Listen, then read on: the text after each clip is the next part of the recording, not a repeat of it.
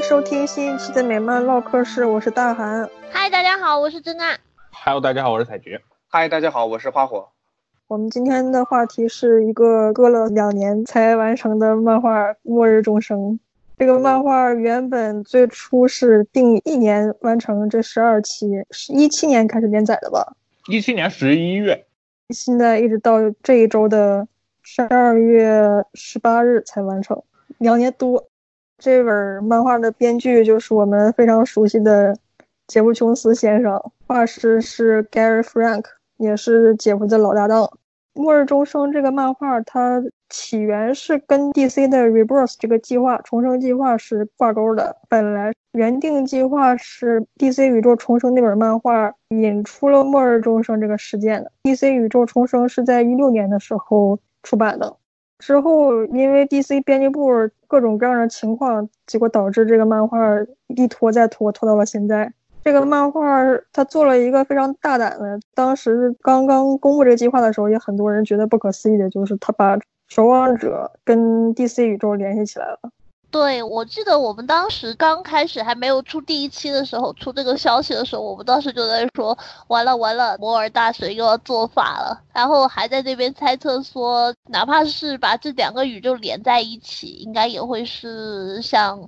就这个连载结束之后，应该也会就各自分开，不能联系的太紧密，因为确实画风不一样。总之就有蛮多猜测，但是当时我们集体来说都比较悲观啦，对这个计划，只是没有想到现在。作为一个杰夫琼斯粉儿啊，我是当时看到这个计划的时候，当时就觉得杰夫这是要翻车。结果最后，嗯，关于这个作品如何评价，我们在接下来的环节来说一下吧。这个东西，因为最早当时 DC 宇宙重生那本特刊，二零一六年五月的时候，那本特刊里不就曼哈顿博士的手就出现了吗。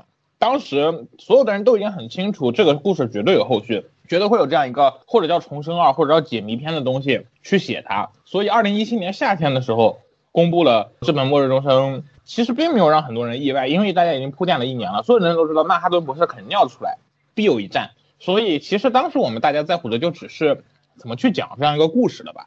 当然，最后这个故事讲成这个样子，也是我们所有人都没有意料到的。不管是从好的方面，还是从坏的方面来说，我们当年以为可能超人和曼哈顿博士、法老王他们会打一架，但是最后的结果是这样一个比较温和的结局吧？对，我们当时就因为杰夫·琼斯他擅长的那种编剧模式里面，最终决战是一定会有一场比较大的架要打的，所以。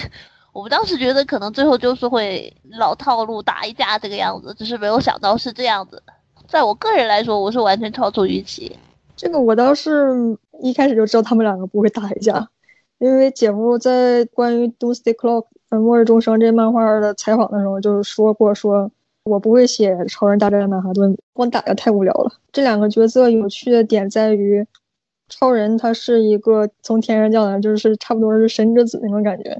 但他是一个非常有人性的角色，曼哈顿是一个人类成了神，他已经丧失了他的人性。这两个角色放在一起有趣之处是在这个地方，所以关于这方面会有一个比较有意思的讨论。当时我觉得重点可能是放在这个方面。哎，我记得当时好像还在说，就是。有一种那种对应嘛，就是说我们这边就是 DC 主流英雄宇宙这一边最聪明的是卢瑟，然后对应守望者宇宙那边的是法老王这样子。然后好像当时还有蛮多人就不开心，为什么不是用蝙蝠侠去对应这样的？只是最后结果没想到，确实没有什么蝙蝠侠的事情啊。其实我觉得这里面姐夫把蝙蝠侠定为世界第二聪明的人，已经是怎么说抬举他了吧？卢瑟是世界上最聪明的人，这个设定是很早就有了。我记得九十年代就有这个设定了。然后卓越先生就是 JSA 里那个角色，他是号称世界第三聪明的人。那这个第二是谁？历史以来就一直是非常有争议的。因为 DC 宇宙里面号称天才的角色非常多，就随便一数能数一堆人：蓝甲虫、天才、发明家、科学家，对吧？原子侠、二代原子侠 r e p a r m e r 天才、科学家、发明家。玩具人小小年纪就能造出那么些东西来，还有什么压模镯的制造者，然后还有金属战队那些制造者，对吧？那都是对，就是马格纳斯金属战队那个马格纳斯博士，包括钢骨他爹好像也挺强的。对，DC 天才，而且是有实际成就的天才，一抓一大把。蝙蝠侠他的那些东西基本上也不是他自己造的，对吧？呃，至于他蝙蝠的推理能力嘛，我只能说，呃，单以侦探这个象性来说，跟蝙蝠其实也不算是特别好啊。DC 宇宙最牛逼的侦探应该是问者，还有星星侦探了，这两个是最牛逼的。确实，蝙蝠有一个称号是世界上最伟大的侦探，但是也没有说是第一这样子。对，他说是最伟大的 greatest，但是不是最好的。我觉得，如果伟大的标准是按他的破案次数来算的话，应该确实是他没错。毕竟，基本上是吧？他抓到的人人家确实故事多吧？对呀、这个真的没话说这，期刊比没人。比得上。所以还是很实质，呃，是吧？总之，设定布鲁斯韦恩世界第二聪明的人，其实已经是呃抬举他了。不知道对这个设定，国外的蝙蝠粉会有什么想法？哎，我还挺好奇这个的。嗯，其实我看国外的那些讨论关于 DC 宇宙最聪明的人，很多人都会质疑说布鲁斯韦恩到底能不能算是最聪明的人之一。对，我也觉得，按理说，因为一个角色的智商上限其实就取决于他的作者的智商上限嘛。按理说，给蝙蝠侠写故事的那些人都是挺聪明的人，但是他们好像就没有特意的突出他的智商比较高这一个属性。当然，也不是说他不聪明，他肯定是很聪明的，但是就没有特别突出的那种感觉吧。漫画编剧嘛，嗯，水平总归在那儿摆着，就写不出来像侦探小说家一样的精妙的推理，也是可以理解的。主要是蝙蝠，它不是完完全全需要用推理的那种类型的角色，你知道，就像是你把一个手无寸铁的普通人丢到一个迷宫里，他可能就要用自己的脑子一点点走出去。但是如果你把像蝙蝠这样的人丢到迷宫里，他可能就直接把墙破了，然后一路直线走出去了，差不多就是这种感觉吧。卓越先生不管怎么样还是有发明在那里的，蝙蝠他没有发明什么东西。所以谁知道到底为什么要这么排？我觉得也还好啦，可能差距也不是很大。智商这个东西是吧，就是编剧动动笔的事情。主要是不把它放第二的话，它已经不是第一了，蝙蝠粉可能会恼火。对，人家粉丝多，如果非要非要这么说的话，其实卢瑟也没有什么发明啊。卢瑟他那套衣服，那套衣服比那个亚魔卓还要技术含量高吗？卢瑟的挂卢还是在瑟全超人个里体现的比较。红色之子里面，红子记得他写了一个公式，然后就说拿这个去解决经济危机嘛。破译了绿灯界，我觉得看《邪恶永恒》比较全面。邪恶永恒主要还是一个道德下限的问题，就是他充分的体现出自己有混乱邪恶的这种风骨。还有卢瑟，他是一个商业天才啊，他不光是啊科学发明方面儿，他做卢瑟造出来过康纳，这个应该是挺了不起的对事情。对对，你要知道，蝙蝠侠布鲁斯韦恩他本人是不管他的韦恩企业的，啊，对吧？虽然好像有一些他去上班的镜头，但是好像他在上班的时候也没有多认真的样子，就是了。其实最聪明的人是卢修斯·福克斯，啊，对呀、没毛要不然，运营没毛病。企业一边还能给他造装备。对啊，一人撑起了韦恩是家族。他应该手下还有一个专门造装备的团队，然后那些人好像就完全不怀疑说，我造了这么多东西，但是却从来没有面试，那些东西去到哪里了？应该不都是因为应该会说的。我们韦恩企业是蝙蝠侠的赞助商，这件事情是一直有在说的，所以他们很清楚，就造出来的东西都会提供给蝙蝠侠用。所所有人都知道布鲁斯韦恩和蝙蝠侠是好朋友，并不知道他们是同一个人啊。这一点我就觉得很奇怪啊！你们都已经知道是吧？甚至怀疑他们两个人是不是什么什么？蝙蝠侠是布鲁斯韦恩的男朋友这样子，但是就是不怀疑说就是他本人。跑题了，跑题了，回到那我。们要不要先介绍一下《末日钟声》的整个故事啊？大航来吧。对啊，这个故事很复杂呀，要介绍一下真的很难讲。嗯，而且会有讲慢的嫌疑，如果我们说太细的话。就先说一下这个守望者宇宙，就是说这个故事里对守望者宇宙的一个故事补完的情况吧。守望者宇宙故事最主要的一点在于它引入了守望者宇宙的两个全新角色，是一对罪犯夫妇。因为我们知道守望者宇宙是没有超能力者嘛，除了曼哈顿博士，所以这一对罪犯夫妇，他们两个也是普通人，对他们是正常人，穿着小丑的戏服，两个人是青梅竹马，从小受这个社会的压迫，因为小时候两家都是生意人，被这个黑警察敲诈，所以两个人就黑化走上了犯罪的道路。他们两个是在这个系列中引入的，属于守望者宇宙的新角色。第一期整个故事的开篇就是从二代的新罗夏去牢房里解救他们作为开始的。两个人是查尔顿宇宙的吧？对对对，是守望者这个原作漫画里所有的角色都是以查尔顿宇宙的角色为原型创作的，甚至一开始摩尔写守望者的时候就考虑过要不要直接拿那些角色写。后来他跟他的编辑讨论之后，最后还是决定用了原创角色。曼哈顿博士原型就是原子队长 Captain Atom，罗夏就是以问者为原型的，夜宵啊是以蓝甲虫为原型。我记得第九期还是第几期，正义联盟去组队打曼哈顿的时候，有一幅画面是问者，还有我当时问过大环吧，还有原子队长那一页的人好像维和者。就是他那个地方的分组就非常的有梗，大概就是神奇家族做一艘船，然后神奇家族那艘船上还带了竹心女，这个非常的恶趣味。然后还有绿灯侠们一组，蝙蝠家族一组，查尔顿宇宙一组，还有什么一组来着？反正那个分船就末日巡逻队，末日巡逻队一组，黑暗正义联盟的那边一组，然后超人带的那家的一组，就是超人那家卡拉和钢人那边一组。这对哑剧夫妇的原型，两个人是查尔顿漫画的铜虎和珠宝，原子队长的老反派是史蒂夫·迪克特创造的。无限危机之后，查尔顿宇宙并入了 DC 主宇宙，两个人加入了自杀小队。再后来，男的就是这个铜虎死掉了，女的珠宝怀孕退休，怀孕然后生了孩子去抚养孩子。最近在蝙蝠侠 V 三，就是汤芒这个蝙蝠侠里。第九到十三期那个我即自杀那个故事线里面，就是蝙蝠侠带着他们两个去打贝恩来着，这是他们两个在主宇宙最近的一次登场。这对夫妇，哎，你们还记得当时法老王为什么点名要把这对夫妇带到主宇宙来吗？他们之前跟曼哈顿有过一个交集吗？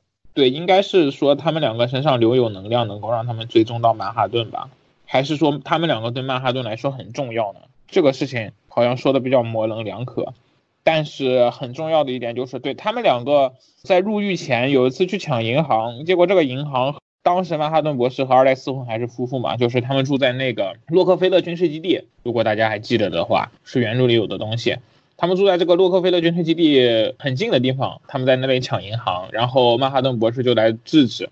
当曼哈顿博士想要杀掉这个女人的时候，他突然看到女人的肚里是有怀着孩子的。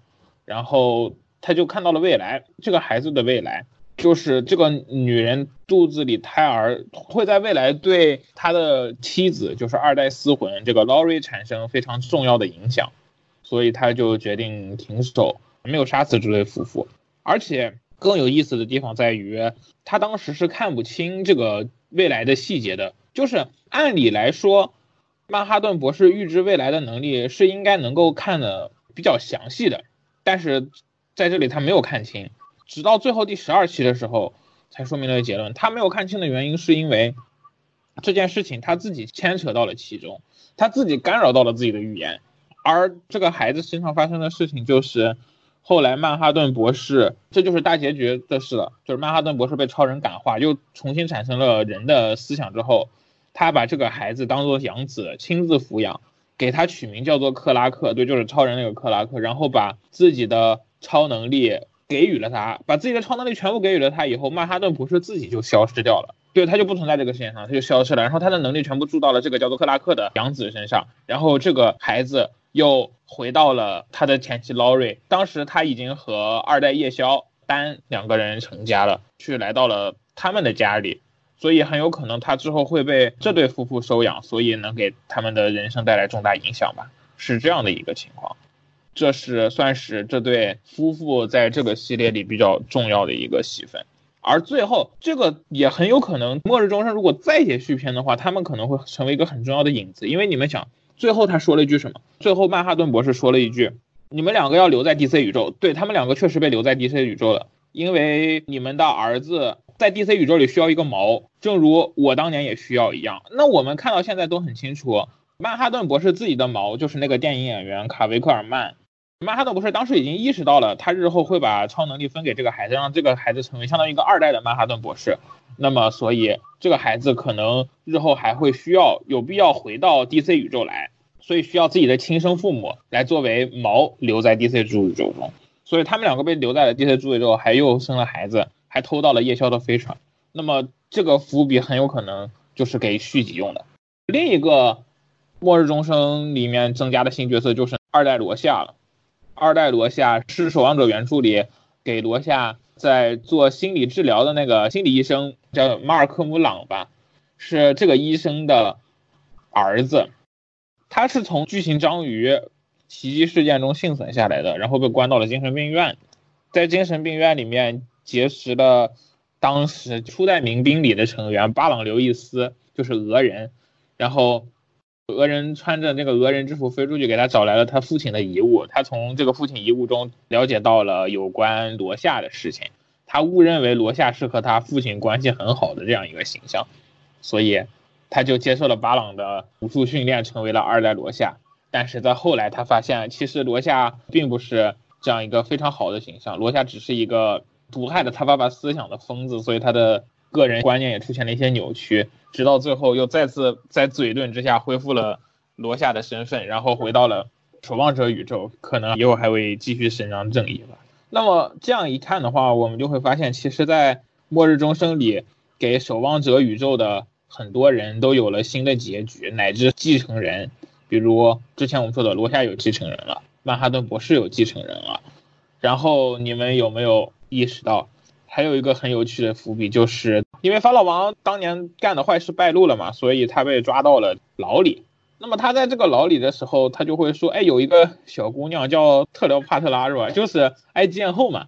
对，她的名字就叫埃及艳后。然后这个小姑娘是一个孤儿，每天在关法老王的监狱门口看他。这个小姑娘还带了一只布巴斯提斯，就是他那个变异舍利。”所以很有可能这个小姑娘会在续篇里充当这么一个二代法老王的角色，因为看样子她也是一个挺坏的一个样子，而且她也有同款宠物。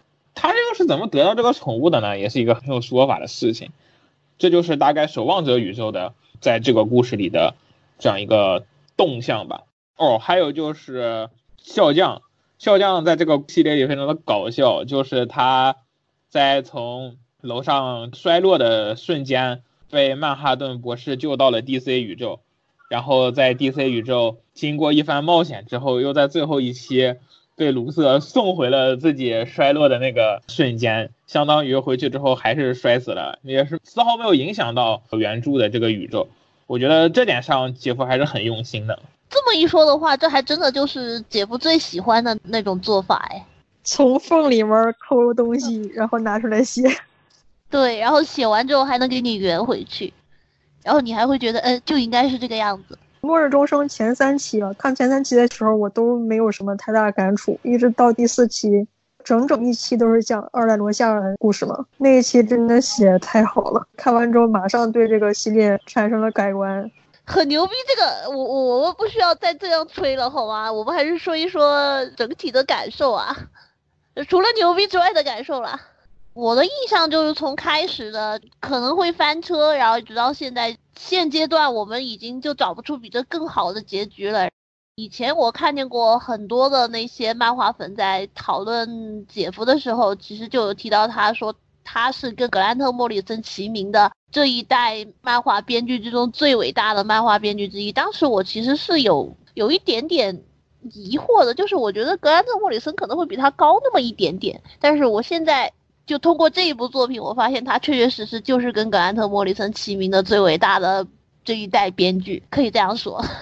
嗯，一般情况下，大多数这两个人的作品风格来说的话，姐夫写的是会更浅一些，更具有娱乐性一些。然后莫里森的话就会更高深莫测那种感觉一点。对，最主要还是对于故事的编写啦，因为以前他编的那些故事虽然都是很好看，但你就多多少少会有一点点那种。就有一点点、一点点点点有种俗气的感觉。但是这一次真的一点都没有，所以确实他就是有这个实力。其实你要说俗气的话，整个这个故事它也是一个很俗气的普世价值观的主题，就是爱、family，就是这些东西嘛。对啊，但是他能够把这个故事写的不俗气的话，这就是本事了吧？这就是能力啊！我对这本刊一直都挺有信心的，哪怕第十一期，因为第十一期综合来说评分稍微较低的一期嘛，就哪怕十一期都在说，哎呀，这本刊都被干预了，要完了，我就这时候我都没有失去过信心，我就觉得肯定没问题。其实我吧，看了前面三四期的时候，可能就是兴趣没有那么大，就觉得这可能是一个单纯的要把守望者宇宙和 DCU。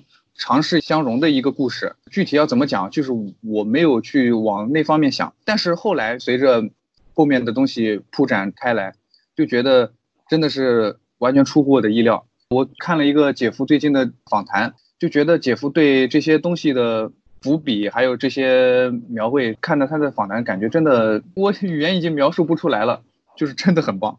我先说一下，我比较喜欢“末日钟声 ”（Doomsday Clock） 这个标题。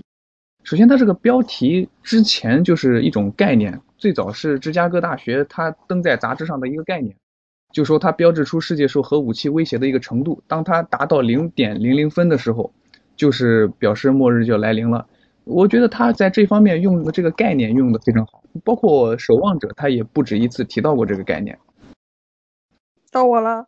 我的感觉，我一开始我其实是不太赞成、不太欣赏这个计划的，因为我觉得姐夫不是很适合写守望者这种类型的东西，他写的东西会更倾向于普世价值观一些，然后会比较所谓的俗一点，更具有娱乐性一点。他写的东西是会更光明一些，更有希望一些。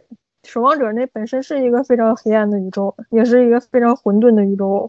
姐夫这个计划一开始刚出的时候，我就不是特别的欣赏。前三期的时候，我也觉得写的有点拖沓吧，有这种感觉。一直到第四期二代楼下那个绅士，整个一期讲这个二代楼下的故事的时候，顿时就被这个故事给折服了。后面就开始抱着希望一些，但是这个故事有一个问题，就是它太拖了，真的是太拖了，一直在搁，而且到后期我们就能很明显的看出来这个漫画有修改的痕迹，为了跟这个 DC 宇宙连接上。因为 DC 宇宙在这个末日众生连载期间发生了特别多的事情，其他编剧对整个宇宙做了很多的改变，导致跟着末日众生连不上了，就是连续性非常的差。姐夫也是在跟这个整个宇宙调整，改了非常多。他自己说没有改，但是谁都看得出来改。你甚至有画师之前在推特上放出来的画面，在正式出版的时候没有出现这种情况，那就肯定就是改掉了。我对这个整本漫画的感觉就是，一开始这个曲线是低的，然后慢慢慢慢上涨，涨到一定程度的时候就又开始掉下来了。到十期、十一期那个样子的时候，就觉得这个可能真的就是圆不上了。一直到第十二期出的时候，完全就是被震到了，真是写的太厉害了。它不仅修改的可以说几乎是。滴水不漏，然后把他之前所承诺的那些畅想全都圆起来了，也是把整个 DC 宇宙整个的历史也串起来了，而且是把超人这个角色可以说是吹到了极致，对守望者原来那个宇宙的一些续写了，也是非常的牛。不过还是我个人吧，还是有一点点遗憾，有这么几点。第一个是，我觉得如果不是姐夫为了迁就 DC 编辑部。为了非得要联系上这个宇宙的话，我觉得这个故事呢应该是能写得更好看一点，应该是完整性能更强一些。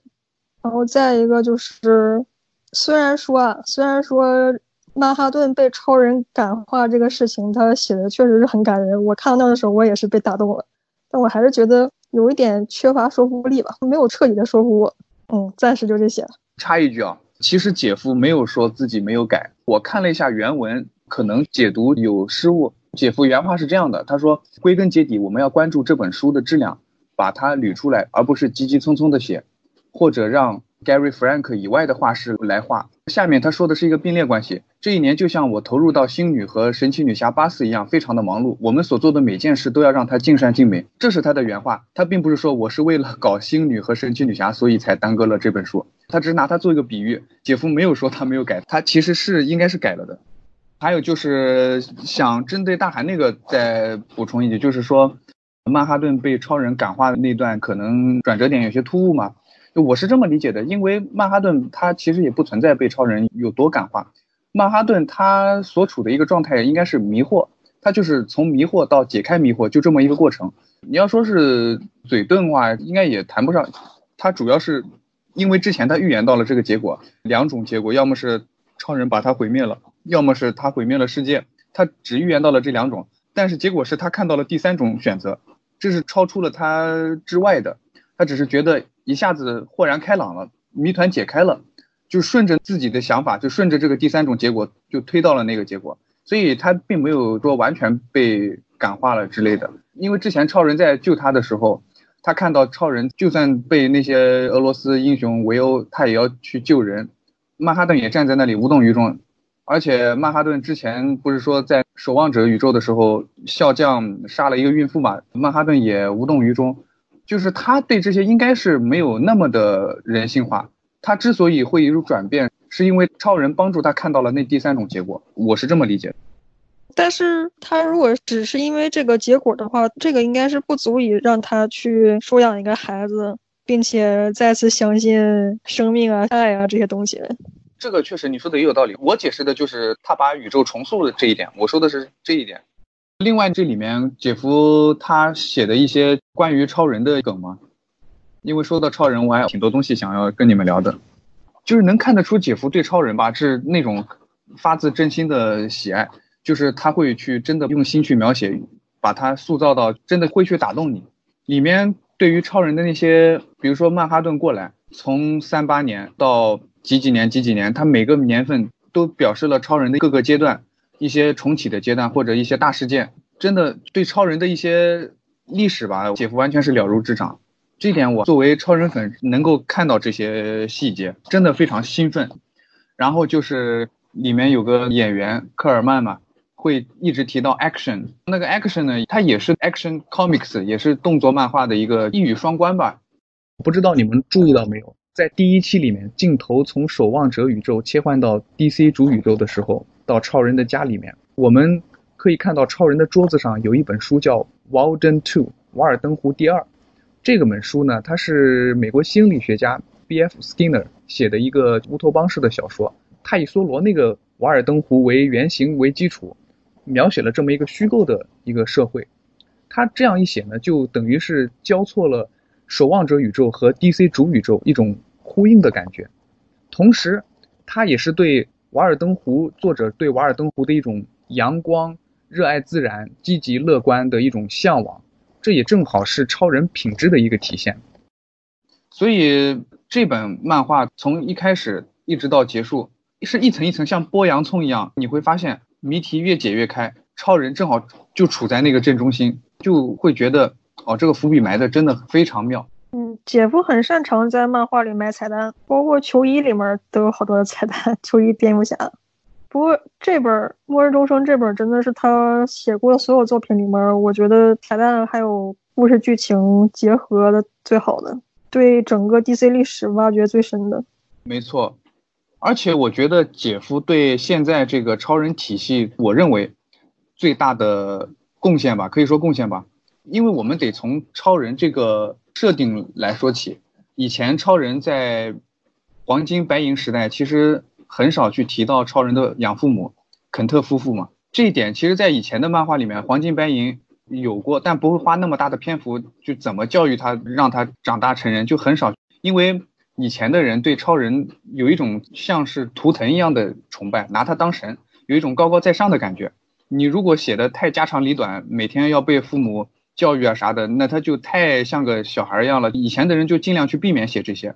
从八六年，John Byrne 写了一个《钢铁之躯》三部曲，小镇世界、克星世界和大都会世界。就这三部曲之后，超人的形象就属于那种把他从神的那种地位往下面往人的方向拉了一下，就把他做超级小子的历史删除了，并且增加了肯特夫妇的寿命嘛，让他活得很久，就让他感觉从一个。高不可攀的一个神，让他变得就很亲切。他也做过农活，他也是那种邻家小孩，他也会跟拉娜约会，就把他写成这个形象。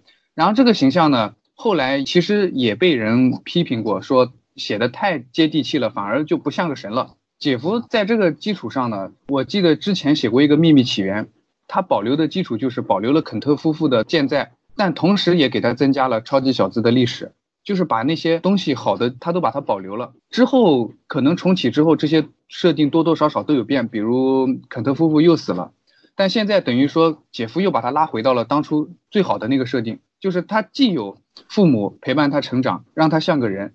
他同时也有那种像神一样的那种特性在里面，就两者它都保留了，所以我觉得目前这个体系对超人来说，对 DC 来说，我觉得都是不可磨灭的一个贡献吧。那你觉得让他当地球在联合星球的代表，对他有什么样的贡献呢？这个我不知道，这是本迪斯写的吧？对啊，其实我觉得，我说实话，我不是很理解让他当地球的代表。说实话，本迪斯接下来写的会不会翻车，我都打个问号。但是目前来讲，就是我觉得姐夫为什么我就比较吃这套呢？因为他保留了八六版本的那个味儿，同时他没有像 John Byrne 一样改的那么彻底，超级小子也删了，这个也删了，那个改的那么大刀阔斧，他还是保留了一些比较好的部分。所以现在这个设定应该是对超人最好。至于本迪斯那个让他做地球代表，说实话我现在都不是很理解，我还得看后面的走向我才能知道，万一翻车了我也说不准。嗯，有的编剧写角色的时候，他会想当然，会觉得我这么写对他是最好的，或者是我喜欢他这个样子，或者是甚至有那种我不在乎这角色，我只觉得我这样写故事，那显得我很牛逼，有这些情况。但是姐夫，你看他写的东西，真的能感觉到，他是一点点的在挖掘角色，从每一个细节处寻找这个角色本质是什么样的，并且思考。怎么写对这个角色是最好的？这个角色缺少什么？他现在少了什么？我把它补回去。对，是真的。我看的时候确实有这种感觉，因为他现在超人的设定几乎就是把我们比较接受的东西，就是观众比较接受的东西，比如说很多观众其实没怎么看过超人漫画，但他们会看过电视剧，九三年版的吧，《超人与路易斯》那个电视剧里面设定就是超人父母活了很久的。观众有时候会有一种印象，对超人好的那种印象，姐夫都把它保留了。就是目前来讲，这是比较好的。哎，对了，我问你们，你们有发现这次《末日钟声》里的这种算是软重启，或者是微重启，对超人的连续性影响最最大的一点是什么吗？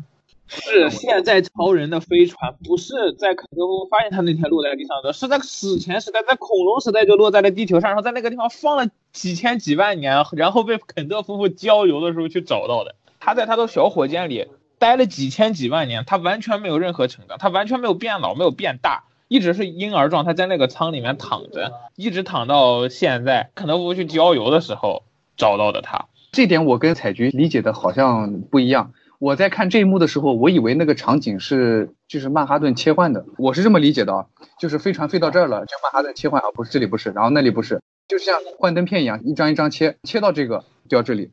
如果按照彩菊的说法的话，首先我们都知道超人他是太阳能蓄电池，也就是说他照射的阳光越久，它的能力就越强。如果它在地球上照了那么久才开始长大的话，那么它的能力的范围就可以重新评估了。我还是赞同花火那个说法，我就是觉得他可能是在用 Premiere 把大超粘进去，然后再拉进度条。我当时看的时候，确实没有想到那个飞船那里待了几千年。我的印象就是因为曼哈顿它是那种可以随意，就是像波叶一样把那个场景直接播掉的，可能就是飞船播出来，然后曼哈顿一看啊这个不行，然后换掉，啊这个不行换掉，就是换到哦肯特夫妇来了，让他掉下来。我当时理解的是这么一个意思。因为如果要这么说，看到后续的话，我们也不知道到底说的是哪一种啊。如果有后续的话，那可能后续就会像这样子；但是如果没有的话，那可能就是花火这种理解比较接近一点啊。如果是在地球上待了几千年的话，那卡拉根本谈不上是他表姐啊，那超人是他曾曾曾曾爷爷，也有可能。因为按照后面的说法，可能是超人的这个起源时间每隔十五年左右就要更换一次。就是他落在地球上的时间，就随着 DC 宇宙的重启，我应该说随着他落在地球上的时间，每隔十五年变一次，然后 DC 宇宙也就差不多以这样的一个间隔重启一下，是这样，就可能说之前比方说被大猩猩发现、被血巨人发现它的飞船，这都是几个几迭代之前的事情。可能在我们熟悉的地球之前、之前、之前，有那么一个大猩猩超级英雄世界，在这个世界里面，大猩猩克拉克肯德就是被大猩猩发现的。可是非洲才有猿人呢，你美洲哪来的猿人啊？美洲有猿人吗？呃，理论上没有。对吧？美洲没有猿人吧？这就涉及到生物问题了哈。如果是这样的话，它岂不是成了一个外星人猿泰山那种东西啊？对，也可以，也可以啊，也可以啊。哎，你们还记不记得球五三就是金属最后搞出来的那个，全是大猩猩，全是猴子超级英雄的宇宙，只在金属里出现过一次。嗯。哎，说到这个，这次这么一搞的话，莫里森的这个排好的五十二体系就没了，因为我们现在已经出现了地球一九八五。嗯，对的。但是也有可能它不是按一到五十二这样排的，就像漫威那种随便给他一个编号这样子。五十二体系在 Convergence 的时候就已经没了。为什么啊？那个之后应该还是按五十二来的吧？那个时候就不是五十二个了吗？那个时候他就是承认 DC 那些没编号的宇宙也是在这个多元宇宙里的嘛。啊，对，那倒是。就包括如果我们现在去看什么苍白骑士，实际上也算多元宇宙里，但是它是没有编号的。我也一直不明白为什么非得要五十二呢？还是说因为一年有五十二周这样子吗？还是怎么的？为什么对这个数字这么执着？啊因为当年那个周刊事件恰好就叫五十二，所以顺便就我们无法断定是先有的那个五十二事件才有的五十二体系，还是先有了五十二体系才故意把那个事件定名叫五十二。但是跟一年肯定有关系，因为那个故事正好连载了一年嘛。我有一个疑问啊。肯特在最后一页跟路易斯还有他的爸爸妈妈一家人团聚的时候，这个时间点小乔在哪？而且小乔也没有说是小孩还是大人，你们有考虑过这个问题吗？说不定已经去三十一世纪了。但是他在打俄罗斯英雄的时候，超级军团回来了一趟，没有带着小乔回来啊，所以这帮人把小乔带到哪里去了？可能去上学了吧？大米在这里吗？没看到大米，没看到大米。那可能就是不要让小孩看曼哈顿的钉钉，所以没有人带他过来了。对啊，万一大米看到的时候说了说，我以为你会比我爹的长一点之类的这种奇怪的话，这段剪掉。呃，其实有一个特别 让我想笑的笑点，就是神奇家族见到曼哈顿的时候就捂眼睛。因为神奇家族实际上都是小孩儿嘛，嗯，对啊，所以确确实实是有顾及到，可能真的就有顾及到未成年人这件事。但是因为神奇家族是大人的状态，所以就呃默认他们是大人了这样子。就我们必须要承认一点，就是说虽然这个故事很好，然后也对整个宇宙体系产生了影响，但是很有可能在未来的至少半年之内，DC 宇宙的其他刊物都会按照正常的节奏来进行，而并不会受到它的任何干扰。对啊，虽然我觉得不能算是干扰吧，但是好像确实是这样，因为他最终不是说了吗？他是未来，而且我其实也不是很想要看到五 G 这个东西啦。五 G 应该是一定会发生，关键是他不是说这个末日钟声后面接着的是五 G 吗？他等于是把五 G。就埋了一个头这样子，所以这一点还是让我很不高兴的，因为我真的不想看到五 G 啊。他这个里面说的地球五 G 是单独的一个编号，和我们熟悉的五 G 可能不一样。就是说，按照他这边的说法，大概就是说，我们每重启一次，地球都会换一个新的编号。比方说，现在地球叫做地球零，无限地球危机之后重启的那个地球编号，当年不是叫 New Earth 嘛？当年叫新地球，现在叫地球一九八五了。然后新五十二的那个地球。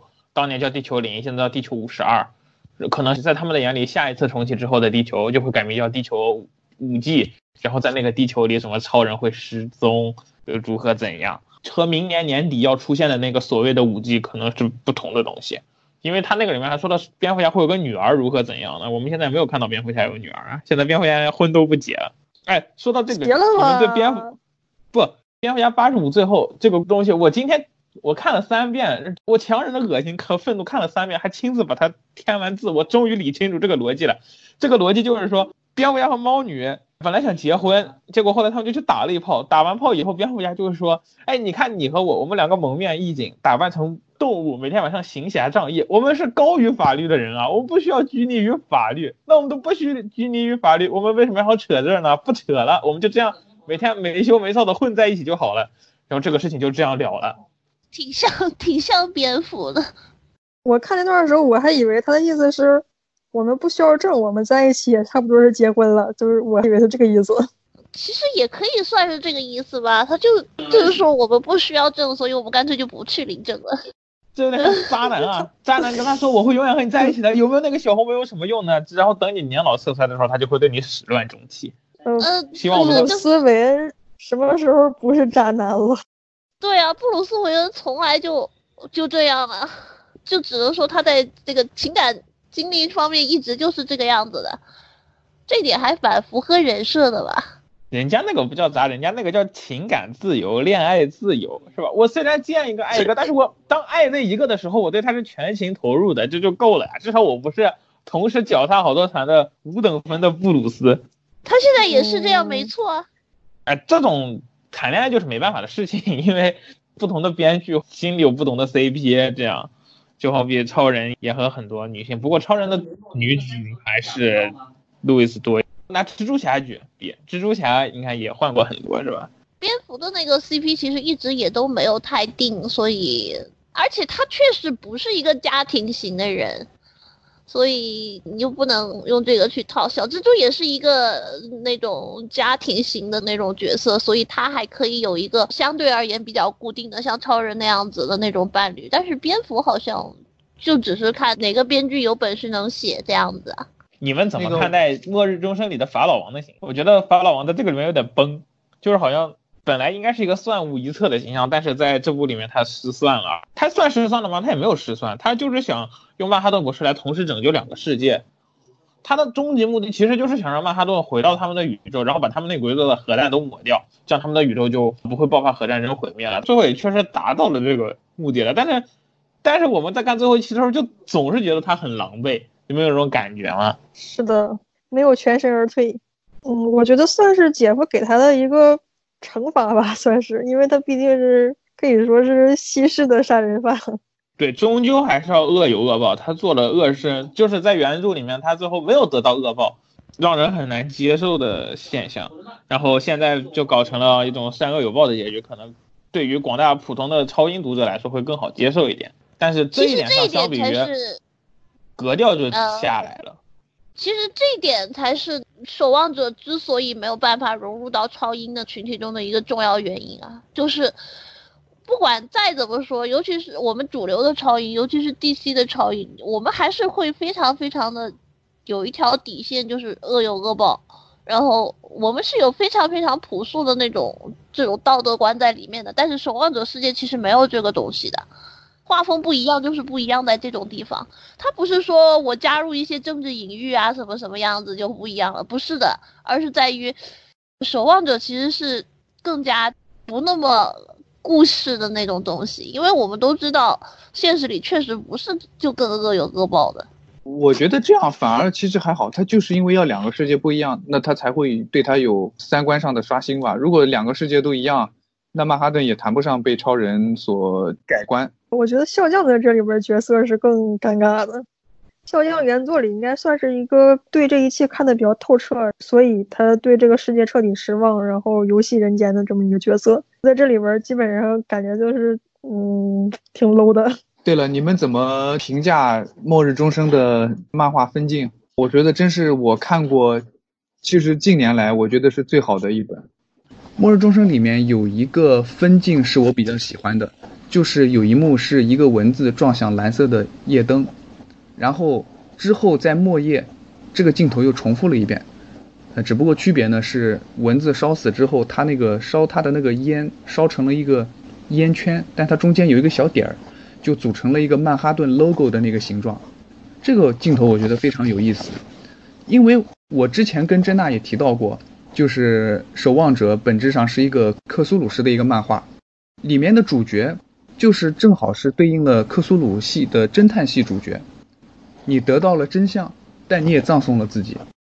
就好像是初代罗夏执着于真相，最后他也被曼哈顿毁灭。我觉得这个文字给人的感觉就会让人联想到那一段。补充一句，有一种声音就是说，末日钟声牵扯到的守望者是否多余了？就是说我不用守望者，我原创一个无敌超级大角色来扭曲这个时间线，是不是也行？对于这个，我也有一些想说的，因为守望者这个体系，它是在重生的时候就已经买好了，所以我觉得解伏线算是已经尽力了。因为你要写别的也不合适，而且同样说是政治隐喻的话，以前是说美苏冷战嘛。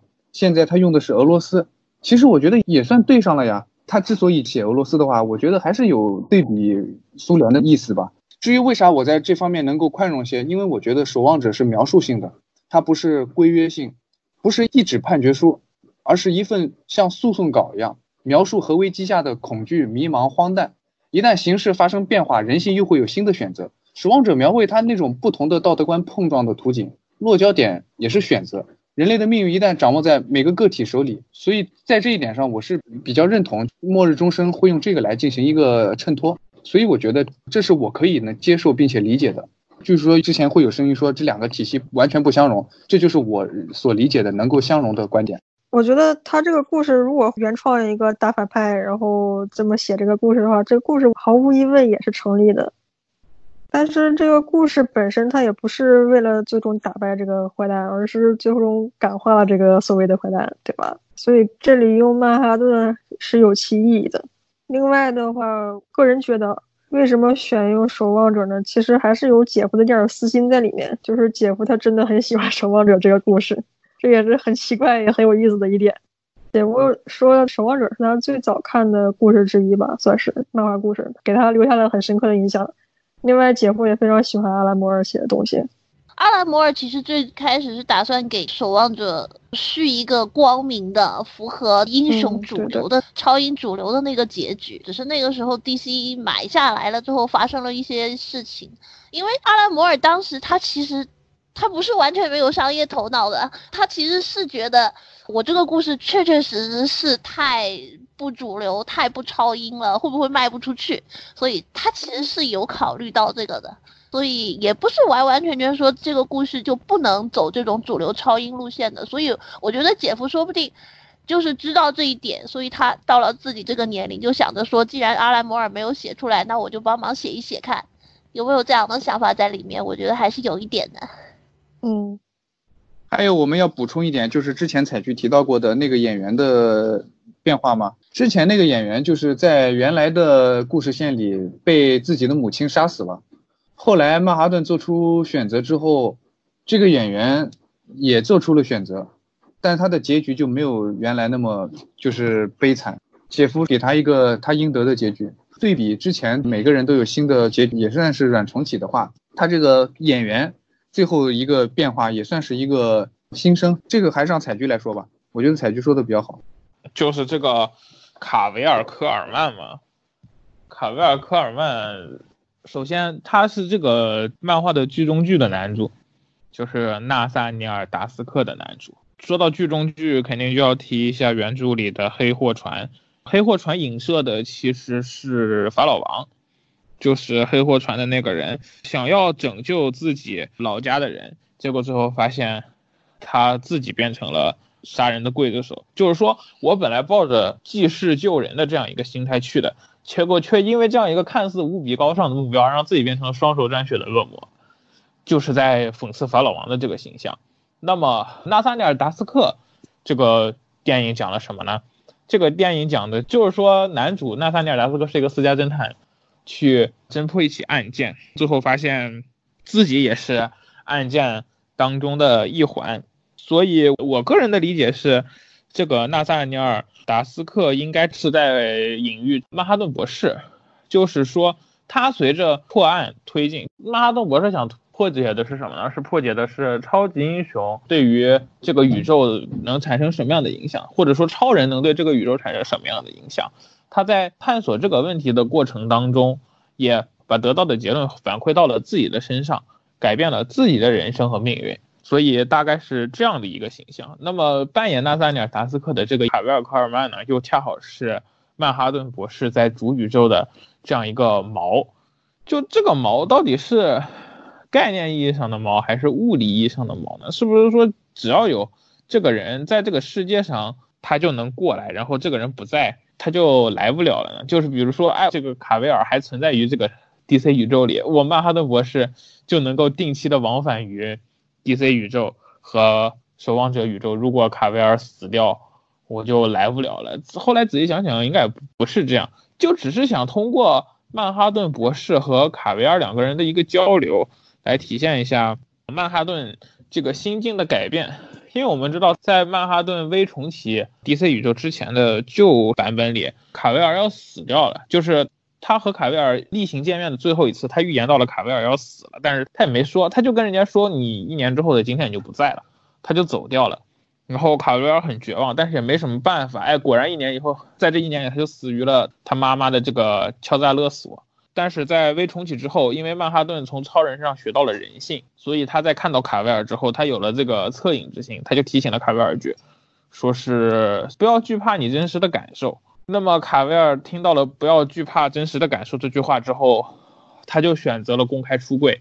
那么既然他出柜了，他也就不用被他妈拿这个同性恋的事情来作为要挟了，那么也就自然不会被敲诈，不会意外丧命，顶多就是他没有戏演了，被业界排挤，变成了流浪汉，然后过了几年又卷土重来，再次变成了一个风光的演员，就相当于是因为曼哈顿博士呃产生了人性，动了这样一个恻隐之心，多提醒了一句。不要惧怕你自己的感受，改变了他的命运，从一个悲剧的人生变成了一个相比之下要成功很多也幸福很多的这样一个人生。所以，其实用卡维尔来做一面镜子，从侧面映射出曼哈顿博士这样一个心路历程吧。我觉得它的作用是这样的：最早我们还会猜，我们猜，哎，这个卡维尔是不是就是被送到主宇宙来的雅剧夫妇的孩子呀？我们还猜想过卡维尔会不会就是曼哈顿在。主宇宙的假身份，但其实并不是。其实结果比我们想的反而要更简单一些。嗯，他这个锚指的应该只是一个情感的寄托，这样一个情感的连接。对对，就常回家看看，有他在就可以常回家看看。对，曼哈顿之前不是说过，Lori 是他跟人性的联系吗？那 Lori 就是他的锚点。你们有没有觉得这个系列厉害的地方、伟大的地方就在于？你在看前面几期的时候，真的会一头雾水，因为它一直很复杂，一直藏着掖着，还会夹在这个政治隐喻，讲一些政治戏，看得你很憋屈。但是就从第九期开始，一期比一期好懂，一期比一期简单明了。到十二期的时候，整个第十二期就非常容易读懂，完全没有任何难度的。看完之后豁然开朗，而且之前所有的疑问也就都解决掉了。这种解谜的节奏感是非常好的，相比于某些很垃圾的推理漫画。它是一个从难到易的这么一个故事，就前两期真的，你读的时候是很吃力，因为你的信息是很零碎、很不完整的一些信息。其实就跟那个守望者是一样的，守望者的结构也是这个样子。开始的时候一直在装神弄鬼、故弄玄虚，夹杂很多各种各样的政治隐喻。其实他前面几期的政治隐喻也是最多的。到后面就渐渐的抽丝剥茧，最后出来的那一个故事，然后到最后一期揭谜的时候，你才会发现，我靠，居然是这样，就有一种大到被轰炸的感觉。所以我觉得应该是有关联的呀，你们没发现吗？嗯，姐夫可以说在这本放弃了他一贯使用的叙事手法，在他以往的作品里面，这种叙事手法是很少见的。他一贯是什么？就是先铺舞台，然后直接大战吗？对。对，就是这样。所以这一次他大概就是模仿《守望者》的这个结构，用同样的叙事手法在写啊。就包括前面的那些政治隐喻那些东西也是一样的。因为看到最后你会发现，其实那些东西根本就跟主线没有关系啊。也是让我们看到了姐夫是能驾驭这样的故事的。是的，这也是为什么我会说他终于让我承认他确确实实是本代跟格兰特·莫里森齐名的最伟大的编剧之一了。因为在那之前，我并不觉得他能够这样驾驭故事，但是现在我觉得他确实有这个能力，他完全向我展示了这一点。但是，哎，又想到了姐夫以后很有可能我们看不到他写什么正经连载了。嗯，如果他每次都写这种故事的话，我觉得比写正经连载也不会差了。主要是我们见识过他巅峰时候的那种产能和是的质量，还太牛逼了，同时写好多刊，然后每本质量都很。一个月最高峰之后，对，然后每一本他都顾得好好的，丝毫没有哪一本你会觉得说哪里水或者怎么样，真的是相当厉害。不过人还是有极限的，是吧？也是有体力的。姐夫也现在差不多要过那个点了，还是不要这样压榨一个人比较好了。说出来你们可能不信，大病初愈比姐夫年纪大很多的本迪斯，现在一个月五本，但是真的很水啊！六本不是他一个月六本。他写超人、动作漫画、少正、纳奥米、利维坦、超英军团，对他跟一个月写六，他不是还有珍珠啊、猩红啊？嗯，那都完结了。朱二和斯卡雷特早就完结了，那个都是短篇，那个都是六期短篇，早就完结了。就是说上个月，我这个数据是上个月的，因为很不幸这六本里除了纳奥米剩下的都是我翻译的，我记得很清楚。说实话，本尼斯写的呃质量跟杰夫的真的是不能比。真的不用，本迪斯水词儿太严重了。你能对想象本迪斯写《末日钟声》会写成什么样吗？我要快要疯了。我觉得他就不会有末日钟声的这样的想法吧？对他巴不得赶紧快创造点新角色，多捞点钱。对，你们记不记得《绿灯侠黑星》第二期莫里森写的，有一格特地嘲讽了本尼斯的水对话。啊，对的哪个对的就是说只有声音在动，然后画面完全不动，就像视频卡了一样那句吗？呃，对，两个人不停的碎碎念，就叨叨叨咕一句话，嗯然后啊，那个不是那个是在说他呀，我以为那个是在说汤姆王呢。对，是在说说比尼斯。汤姆王是歌坛那一段啦。汤姆对，就是蝙蝠侠应该意识到他应该找点人，蝙蝠侠是比歌坛更需要保护的。对对，那个是汤姆王。就对就那那两页真的太高能了，说蝙蝠侠找了他的什么找他姑妈来代班。来扮蝙蝠侠。但是我觉得他吐槽人家 B A 的神奇女侠，说神奇女侠不知道为什么放弃了套索，拿上了剑和盾，这个属实没有必要，因为人家的神奇女侠写的还确实不错的，嗯这个就有点无差别开火的意思了。对，莫里森他自己说他就是单纯想吐槽而已，也没有什么恶意。然后没有恶意，没有敌意，就只是说呃，嗯就是嘴我想吐贱一下。对他原话说是对现代漫画的一次吐槽大会，包括我自己在内。所以哪个是他自己呢？就是说，这个宇宙经常被莫名其妙不知道哪里来的超宇宙级类人实体所毁灭，那不就是吐槽他自己的天际大重奏和最终危机吗？嗯，那么我们要不要说一下关于这个末日钟声的这两年的编辑部八卦的？啊，对，重头戏。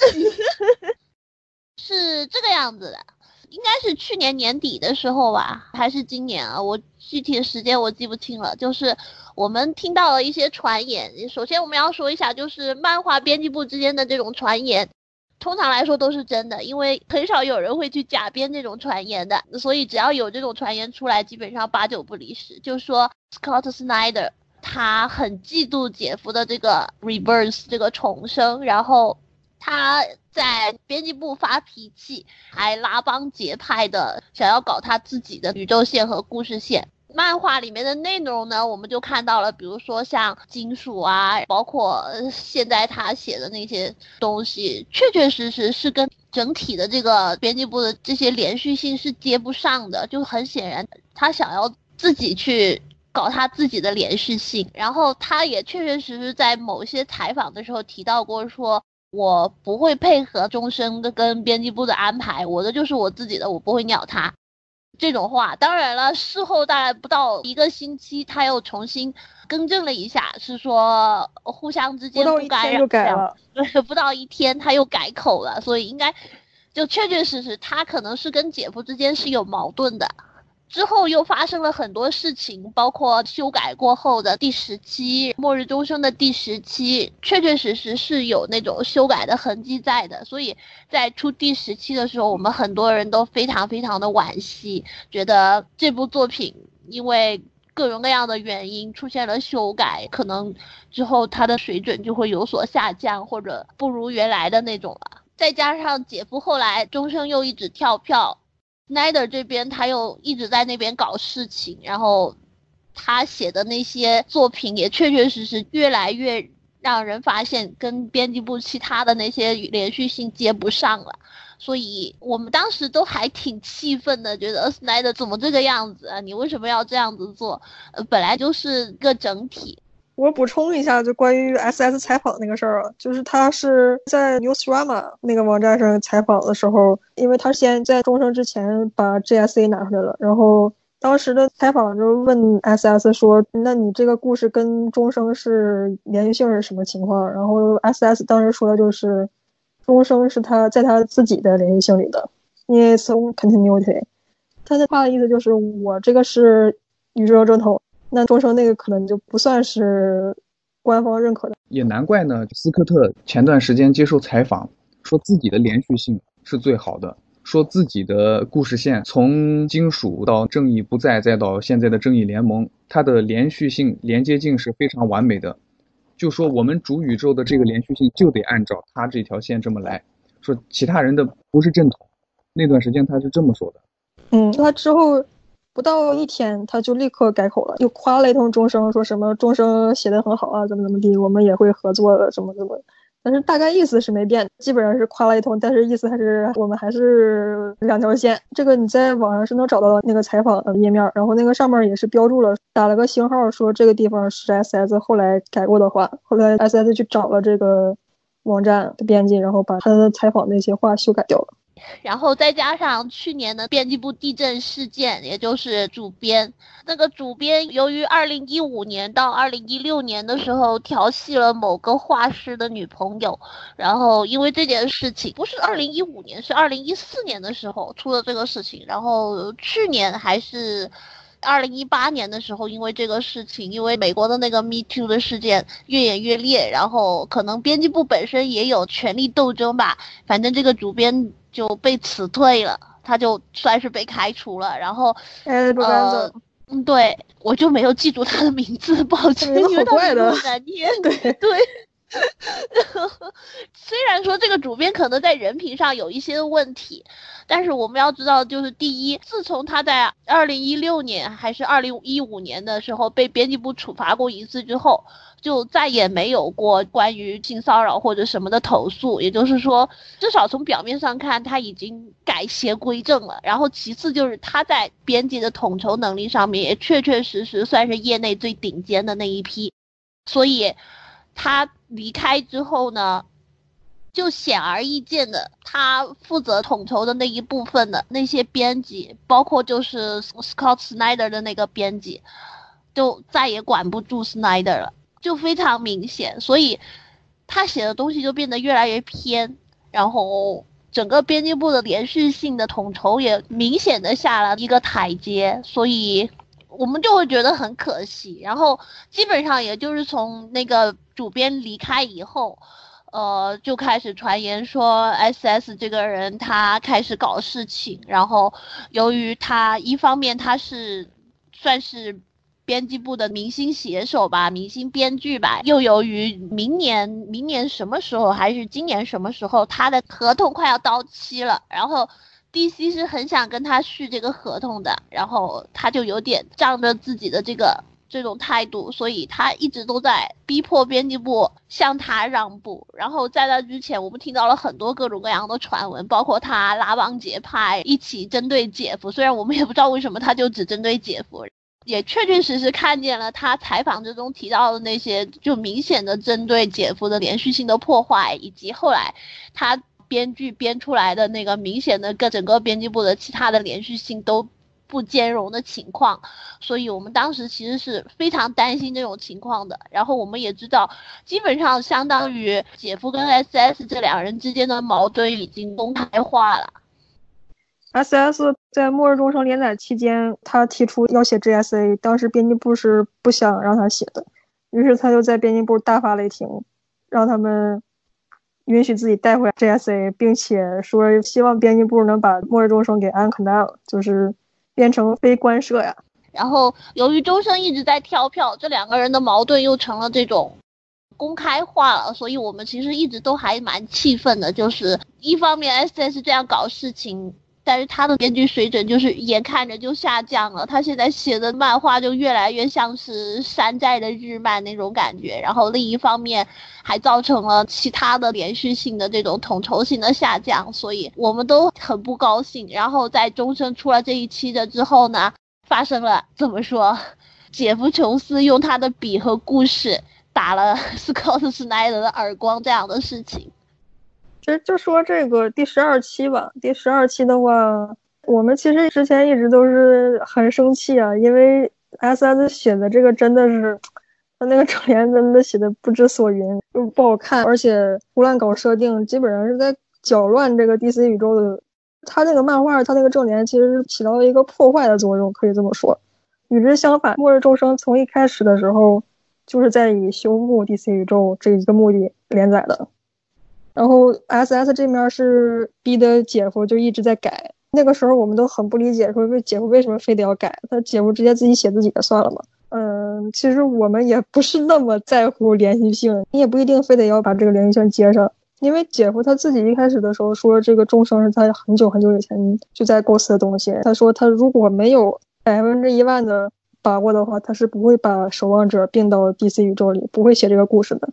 呃，可以说是在终生这个故事上是下了很多心血的。就因为呃，姐夫他现在我们都知道对 DC 编辑部这边掌控力是变弱的，他现在忙的东西比较多，影视方面也是。你现在就趁他不在了，在背后写这些东西搞事情，感觉就很不地道。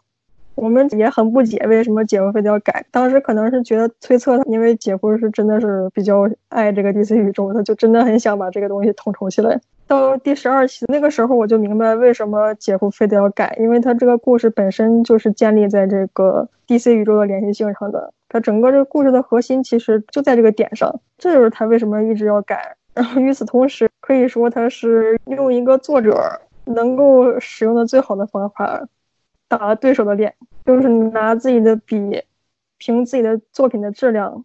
战胜了对方，我们也可以想象啊，就是说，因为姐夫现在确实这个情况，就是他未来也不会太涉及到 DC 宇宙的主线什么的，甚至有可能他现在终生已经写完了，这个连续性这些设定不到一年半年又被这些编辑改的乱七八糟了。但是至少目前就这部作品来说的话，他给我们呈现了这样一个作品，做了一个非常漂亮的收尾啊，而且。最难得的是，哪怕他确确实实是修改了，而且还是有一种迁就别人破坏搞事情的那种态度，但是他在很多小细节上面，其实就有一种抛开 Snyder 的那种感觉，而且做的还挺明显的。比如说，曼哈顿说 DC 的大事件过去和未来是围绕着超人在转，但是这样去分析的话，那么蝙蝠侠那个金属事件就嗯，所以就感觉姐夫还是还是。我觉得没到这个程度吧，因为如果照你这个程度的话，那么临时又怎么算呢？我打断一下，其实漫画是提到了临时危机的，就是《末日钟声》第十期，曼哈顿有一个疑问：为什么超人是这个宇宙的中心呢？然后后面紧接着是这么说的：反监视者和莫存等人的力量是造成超人时间线偏移的原因。这里面除了反监视者，他还提到了一个人叫莫存，这个人正是暗示了临时危机。那么地府开镜怎么算呢？对吧？就是说这些东西，我觉得他只是想单纯的赞美超人而已，并没有说是要拉踩另一方的这样一个意思。虽然姐夫是蝙蝠侠黑，这是一个梗，被我们说了很久，但是你要说他对蝙蝠侠报仇恨和恶意吗？也并没有，他只是单纯的对蝙蝠侠的诠释和奥尼尔啊、莫里森、S.S 他们这帮人不太一样而已。他觉得蝙蝠侠可能更多的要表现出凡人柔弱。乃至狡诈的那么一面出来，但这并不是一个贬义的狡诈，所以他对蝙蝠侠应该是没有什么恶意的。但是有一说一，无限危机里的蝙蝠侠确实表现也不是很好。从无限危机到绿灯侠重生，好像蝙蝠侠至少作用不明显。可能是因为他也不是很擅长写这种阴谋型的角色，呃，不是阴谋型，就是这种带一点点阴暗属性的那种角色。绿灯侠重生，他这个没什么可黑的，因为。蝙蝠侠在那里面充当了一个一直在质疑哈尔的这么一个形象嘛，但是实际上在姐夫写绿灯侠之前，之前的中叶呀，还有幽灵刊等等作品里面，蝙蝠侠一直是那个态度，甚至恶劣的多。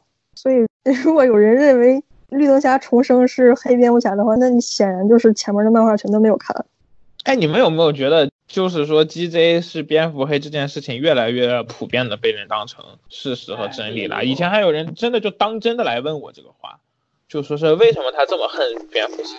这种仇恨是谁散布出来的？这个人，我觉得还是嗯，有有有有有一个知乎上面好像以前有那么一个帖吧，就是提到三堂大妈吗？那不是？呃，对对对，那个帖，他写了一个小论文，然后收集出了各种各样的那些七七八八的边角料，然后凑出来一个小论文，说为什么杰夫琼斯是个蝙蝠黑这样子的一个事情。那个小论文里还写《末日未来》是杰夫琼斯写的，里面蝙蝠侠形象对也不好。对他基本上就是暴露了他根本就漫画知识一塌糊涂，编剧基本上不认识几个，互相作品也没有记住，还把到底谁写了什么东西都弄错了。总之，基本上你能看到的所有错误，不懂装懂都犯了。然后不知道为什么这个论文流传还挺广的，好像基本上人手都看过。反正这就算是起因之一吧。然后后来就还有各种各样的杰夫是蝙蝠黑的那个人，很多人都在玩这种梗。然后玩梗这种事情就是这种样子的，因为玩梗本质就是在贴标签嘛，所以玩到后面很多新人就觉得是认真的啦，差不多就是这样。对，所以在这里还是要跟大家说一下，就听我们节目的听众啊，至少要树立这样一个正确的意识，就是说杰夫·琼斯他对于每个 DC 角色都是一视同仁的喜爱和在乎的，他并不会带着有色眼镜去仇视或者乃至痛恨任何一个角色，他绝对干不出这样的事情。不要被带着节奏。对，姐夫·仇斯这人最神奇的一点就是，这个世界上没有他不喜欢的漫画角色。呃，可能有有一个，我印象里有一个，他在某次接受采访的时候说了，某一个角色完全没有存在的必要，什么什么什么的。但是那个角色到底是谁，我们其实都已经忘记了。反正没人知道，从某个那个边边角角里面找出来的某种小配角。我总而言之就是这么一个个角色。对，也不知道他说的到底是谁。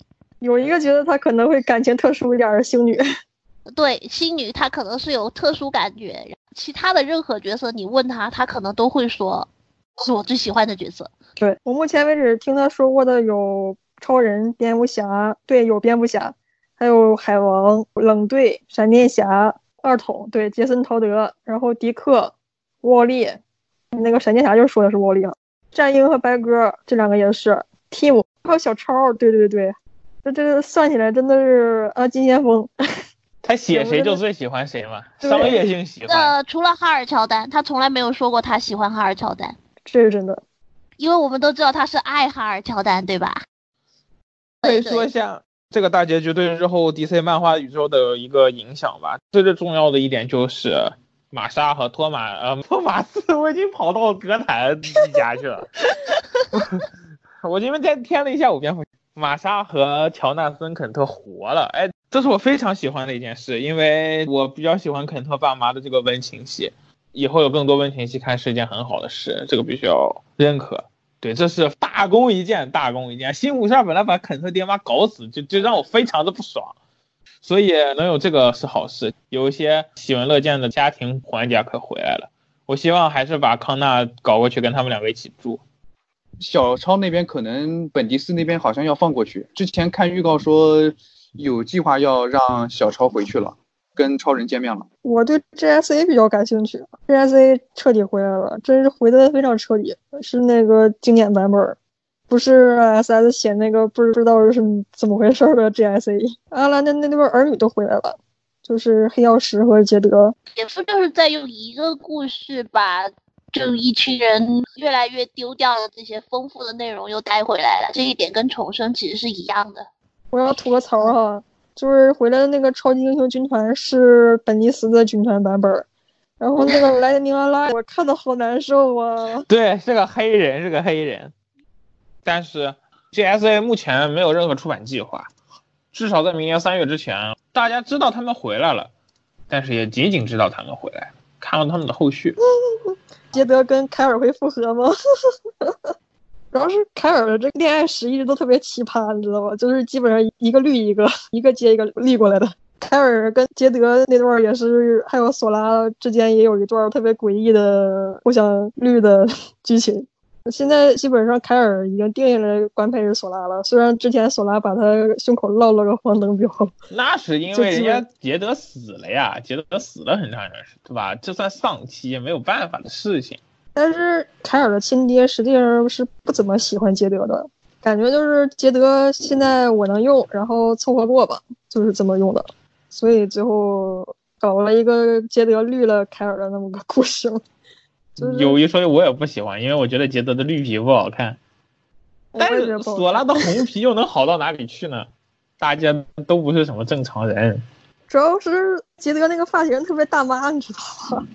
致白的时候，吉德复活了，然后凯尔也说：“我跟吉德是过去了，要跟索拉一起继续过。”死过一次，很多事情就时过境迁了嘛，咱算是画上句点，那也是没办法的。哦，下一个话题吧，就三角恋到此为止。那接下来还有什么来着？我还有一个问题，杰加里克是被关到了神速莉莉，而不是和 JSA 的其他人一起消失在了什么莫名其妙的边边角角，对吧？杰加里克是被关在了神速力里，但是随着巴特的莫名归来和杰加里克的莫名归来之后，现在已经我们完全说不清楚这个杰加里克被关在神速力里到底是想表达一个什么样的故事了。可能可能是跟意思，可能意思是说，对，可能意思是说，除了神速力之外，没有别的东西能够困住闪电侠这个特性啊。为什么曼哈顿博士要把沃利抹掉？这件事也不再说了。啊，对哈。这个完全，我觉得这里肯定就是因为 H I C 危机英雄录影响了对沃利的安排。对，我觉得这个末日众生里面应该是肯定对沃利是有安排的，是有剧情的。对，现在他的剧情完全没有了。至于阿福是怎么回来的这件事情，我们就完全不去想他了，已经不用在意这些细节了。反正其实可能真正影响到末日众生的反而是汤姆王哎。那阿福死也是汤姆王哎。但是阿福这种就属于不那么重要的角色，但是沃利很显然是一个重要角色啊，呃，被迫全部抹掉了，等于是汤姆王就发笑。对我们什么时候做汤姆王特别期？汤姆王现在在我这儿已经快变成搞笑艺人了。没有，那有一说一，明年三月亚当旗下出了，你们不看吗？不看了，你们看了不香吗？不香了，不香。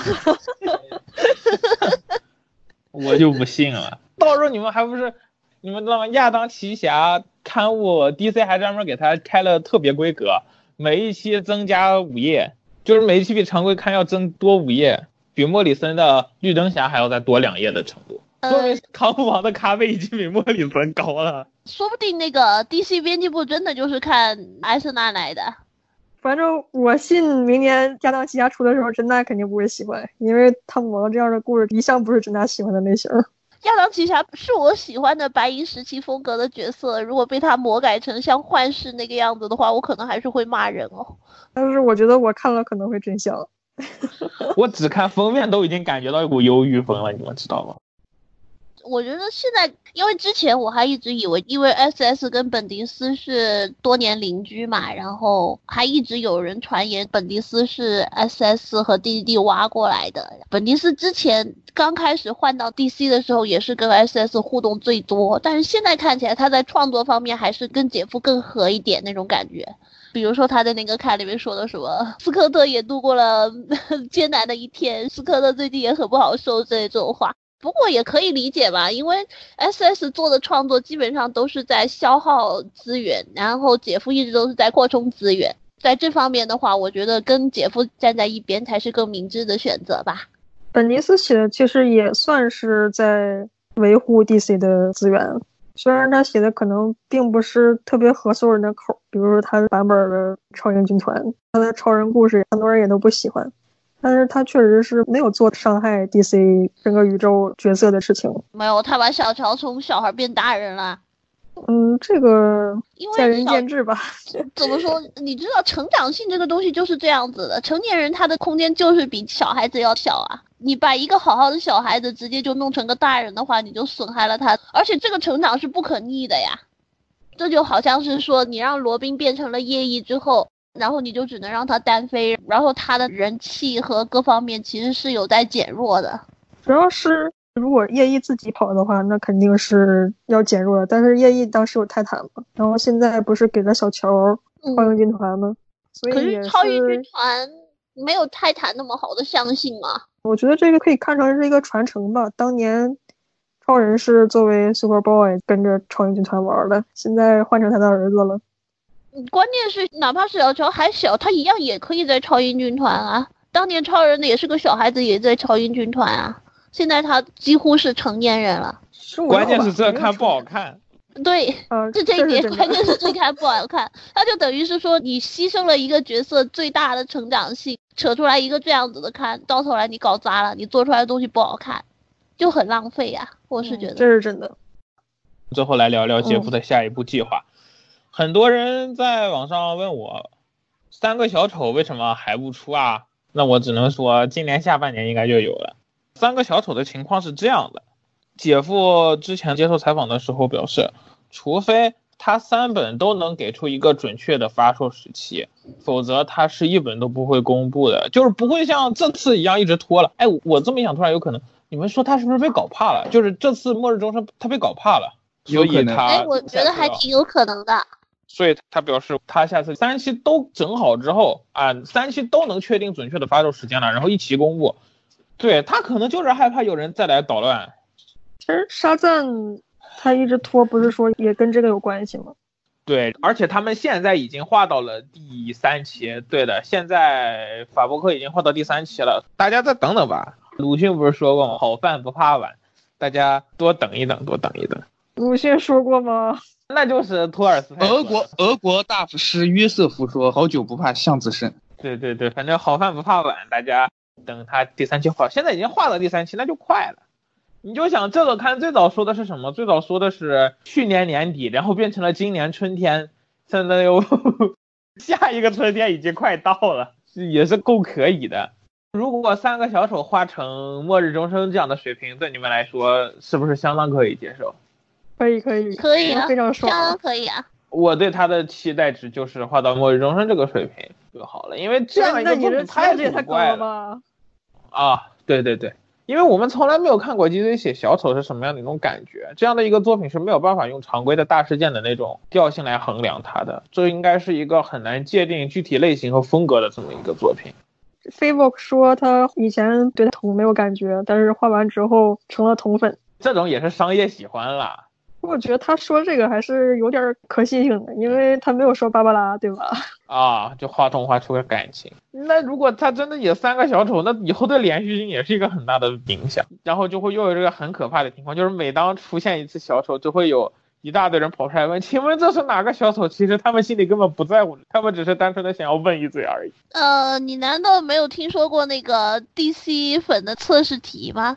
就是一连串的测试题，从“请问这是哪个绿灯侠”，“请问这是哪个罗宾”，然后一直到“请问这是哪个地球”，“请问这是哪个闪电侠”，“请问这是哪个蝙蝠侠”，“请问这是哪个女超人”，至造至多不过就是再加一句“请问这是哪个小丑”而已。对对对，GJ 下一步要做蝙蝠侠一号地球第三卷。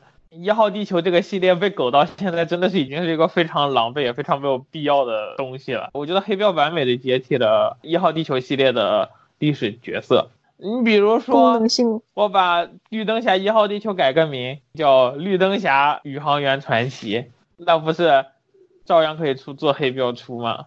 而且你也没有必要一本就搞一百页了，你可以分三个三十期出，还能给作者减减负，对吧？其实一号地球寿终正寝也没什么不好的，而且有一说一号地球挺失败的，你们不觉得吗？就是是挺失败因为。他们如果真的是照他们说的想对标漫威的终极的话，那真的有点失败。当然，比全明星系列是要好一些了。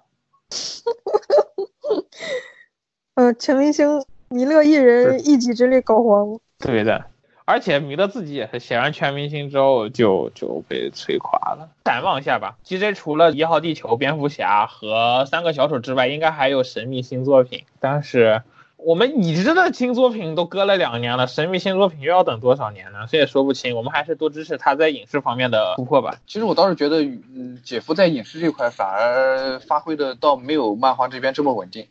你看他影视这边其实到现在都没有太大的起色，然后现在好多小鬼黑他，也是因为他在 BVS 期间办事不力啊，偷剧本，对偷剧本啊啥的，就反而他在漫画这边倒是一直都很稳定。我还是比较期待他在漫画这边的表现。我其实有点担心绿灯侠的电影项目。之前有新闻说姐夫负责超人电视剧，不知道是真是假。反正如果是的话，姐夫忙得过来吗？电视剧也也要归他制片的话，姐夫一直是挂在电视剧的制片那一项的，包括闪电侠、绿箭侠，不，绿箭侠有没有我忘了，但是闪电侠都有的。这个挂一个名，他还是忙得过来的啦。挂一个名，他也没干什么事儿。对啊，他他挂个名而已，还是可以的。关键还是看他重点的那些项目。但是我现在有点担心的是绿灯侠的电影项目。他不是年底交剧本吗？这眼瞅着年底了。对啊，这还不年底吗？马上圣诞节。不过说起来，现在其实已经到了年底了。按照美国人的那个毛，病的话，就是已经放假了。对，已经放假，十二月一号开始已经放假。放假了。所以你要是说在这个月还能做什么事，我觉得不太可能了。而且一月份就是到一月十五就是之前，他们也不会做什么事情，等于这两个月就没有什么事可说。姐夫像这种写字的可能还好一点，因为他在哪里都可以工作，但是其他项目的话就基本上都停工了。姐夫之前两次采访吧，说过两句话，一个是他写的慢，绿灯侠这个剧本写的慢，是因为他想确保这是他写过最好的剧本；另一个是，如果你们喜欢我写的重生的话，那你们应该会喜欢这个绿灯侠的剧本。可问题在于剧本这个东西是吧？他还是会被导演改的。关键还是在于他在这个项目上，除了剧本本身之外，他对导演有多深的掌控力，这一点很重要。因为华纳是导演中心制啊，万一比如说嗯现在最大的可能，你知道是什么？是新战的那个 JJ，啊，J J，对 JJ 很有可能就接过绿 no，你不要那你说一接！的话，我不知道他对剧本的看法怎么样子，但是我觉得他可能不是一个理想人选吧，应该怎么说？所以我现在还蛮担心的。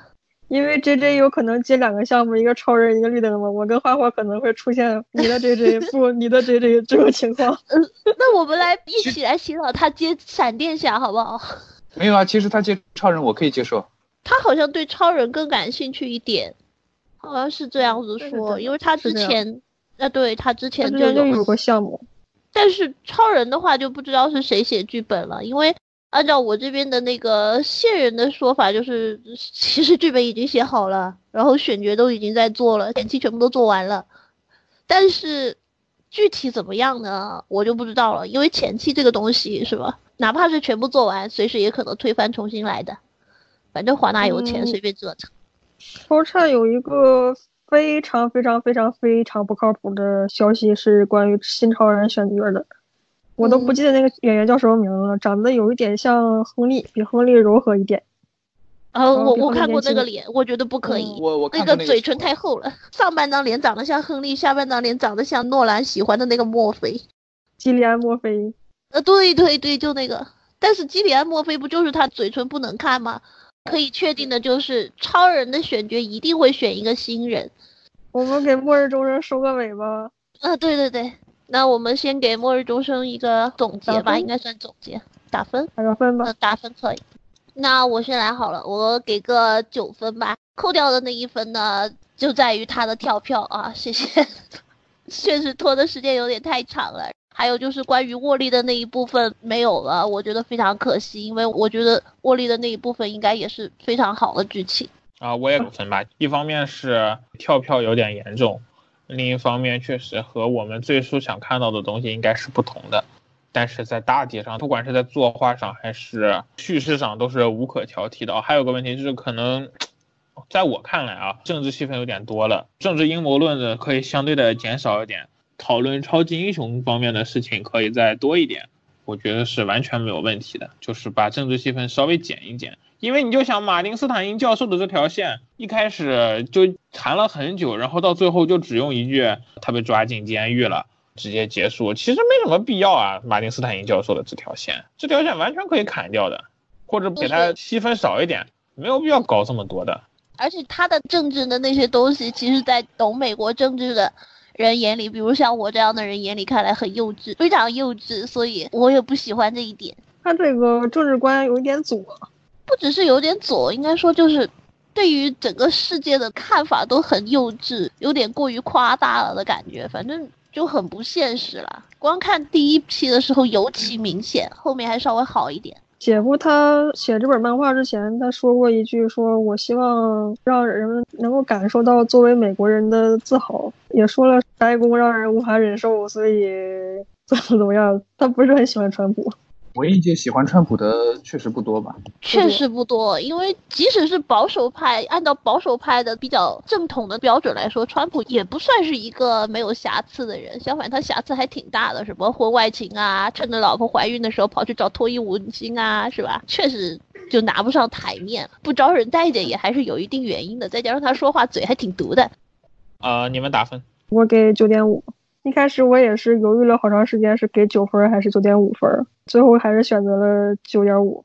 这个故事缺点之前也说了，改的实在是感觉不是这个漫画的原貌。我们现在没能看到这个漫画的原貌什么样，很遗憾的一件事情。之所以还是打了九点五，是因为我们刨除掉这些元素的话，看这个故事本身，这个故事还是写的非常好。我作为一个解忧粉嘛，我看这个故事的时候。我也能看到他在写这个故事的时候对自己的突破，所以最后还是决定给加了一点九点五分。我给十分，我的看法是本人给九点五分，因为首先他写的东西，其实我从一开始看了前四期，并没有完全像现在这样。能够理解他，看了后面几期之后，就开始随着他后来跳票，我自己心里面也焦急。结果后面就发现一期比一期好，所以看完整个故事其实是非常满意的。无论是从故事线上面，比如说他的守望者线、DC 宇宙这边的线，还有那个演员的线，还是说他故事的情感上的一种表达，也是描绘的非常淋漓尽致。其次呢，就是他把 DC 未来的。发展轨道还有以前的大事件都能串起来，还能写成这样，而且还是在被干预了的情况下，这我觉得完全就已经封神了。所以就光是这一点给九点五分，我觉得完全不为过。而且现在我本人是超人粉，然后我给他再加一点十分，所以我觉得这个很客观，这并没有盲目吹什么的，我觉得就十分。我算了一下，最终得分是九点四分。嗯，抱歉，我拉低了分数。九分反而显得不那么得体了，但这个很符合我们心里的预期啊，因为现在在那个 comic book 网上大众评分也就九点二分左右，其实也还好了。我们这个分又不是多权威的。其实说实话，我跟大韩都算是姐夫铁粉，都像我们这么打的话，那就反而不客观了。你真的不是因为他猛吹了一下超人，让你非常的受用吗？这个绝对是有的。如果他是吹一个我不认识的角色的话，那可能就跟你们差不多九分。对，所以说就这个故事啊，其实最开心的就是超人的爱好者，超人的爱好者应该会对这个故事非常非常的开心。上次这样拔高超人的故事还是最终危机，对，十年了呀，十年之后终于又迎来了一个能够正视超人历史地位的这样一个，因为上次的金属里面超人就很拉胯。金属里面的超人，对，基础里面的超人确实很拉胯，这点我们要承认，所以也是应该的。让大家回想起来啊，原来我们 DC 宇宙的核心是超人，并不是说蝙蝠侠或者是其他闪电侠什么的就不好，但是我们必须要承，就是在大部分的编剧和老读者眼里啊，DC 宇宙超人就应该是绝对的主角，这应该是一个客观真。对，他是第一个超级英雄嘛？对你再喜欢。对，蝙蝠侠，你再不喜欢超人，你也不能否认这一点。其实有一部分超人粉，就是那种纯战力粉，其实不太喜欢这一些。就是我在贴吧上看到有两个人，有一个还是跟我以前熟悉的，就宣布看完这期以后就姐夫黑了，觉得被姐夫骗了，甚至就以后就不看美漫了。然后我就觉得，哎，好可惜。他给的理由很简单，他就想看超人把曼哈顿就怼了，而且他们眼里神作是什么？就是锻造者。把他困在那个维度里面，然后超人一拳把那个维度打破了，然后把锻造者秒了。他们就把那个吹了好几期。以后就像我这样子嘛，如果以后有人就像你说的这样的，然后说以后他都不看漫画了或者怎么样，就或者有人说我只看 DC 不看漫威，漫威垃圾什么，你就说这就是你的损失喽，不行了。写一个战力故事很好写，我现在写一个风筝人吊打反间的故事，我也能写出来，对吧？风筝人一拳打爆凡间，这很好写。但是你要想把超人的精神写出来，你想把这故事写打动人，那是难写的地方。不同的人有不同的审美和不同的看漫画喜欢的东西，我们不能够单纯的去评判。比方说你跟我喜欢的东西不一样，你跟我口味不一样，就说他一定是错的，我一定是对的。在看漫画这件事情上求同存异就好了。就比方说我们虽然很喜欢《末日钟声》，但是你觉得《末日钟》不好，我们是完全尊重你这种看法的。所以我觉得这个无可厚非了，也不一定就是一定要把别人的言论拿出来就批判一下。所以你觉得这个不好，就说明你审美有问题，就说明你不是美漫粉，这是不存在的，不义联盟除外，危机英雄路除外。我比较喜欢姐夫说的一句话，就是说我们看漫画是每个人带着不同的心情去看的，就是有的人看我这本书，他会看到 something beyond，有的人单纯就是为了，哎呦有曼哈顿，那我看一下。有的人单纯就是说，这次超人要解决一个什么问题，我要看一下。有的人甚至能看到比这个更潜在的东西，而有的人单纯就是你什么故事我不在乎，我就是喜欢 Gary Frank，我就是喜欢他，所以我看。所以说这都是可以的。我觉得姐夫这段话说的还行，就觉得我们每个人看东西都是带着不同的心情，所以我们尊重每一种多元的思想。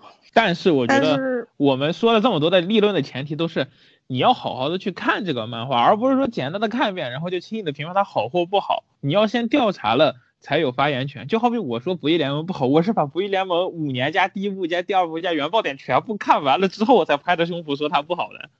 最近我发现了一个很不好的风气，很不好的风气，就是很多人看漫画喜欢说一句叫什么看不懂。哎，我看一个这个《末日钟声》看完了之后就说，哎什么呀看不懂，看完蝙蝠侠。八十五说，哎，我看不懂。看完了 X 皇室说看不懂，你那叫看不懂吗？那个漫画是给小学生看的最最基础的东西，你连这个东西都看不懂，并不是因为你看不懂，而是因为你只看了画，你没有仔细的看字。你要一个字一个字看，你至于看不懂吗？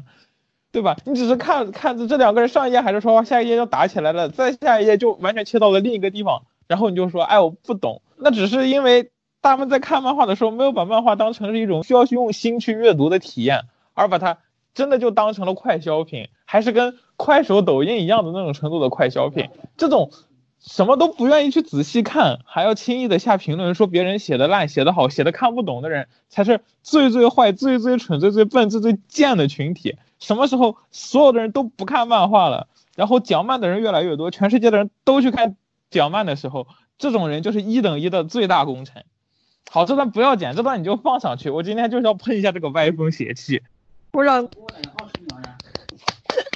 我觉得看不懂这个还算好的啦，因为有些时候确实我也会偶尔有看不懂的时候，当然那是仅限于格兰特·莫里森。但是最差的风气其实就是说看不懂之后，他还会加一句说这漫画好烂，这一点我是不能忍的。你看不懂是你的问题，不是漫画的问题，好吗？其实我觉得《末日钟声》真的不算很难了，它用词也好，它的用句也好，它的修辞也好，它的分镜也好。有哪个很难吗？其实你要说比难的话，它真的比不上莫里森那些从这一页突然跳到那一页难。这个我觉得已经算很简单了。如果这个都看不懂的话，那真的。而且我发现一个现象，就是很多说这个漫画看不懂、那个漫画看不懂的人，同时他还会吹《守望者》。我觉得这一点很有意思。如果你连这种最普通的超英漫画你都看不懂的话，你在那边吹《守望者》，我肯定要说一句：你真的看懂了吗？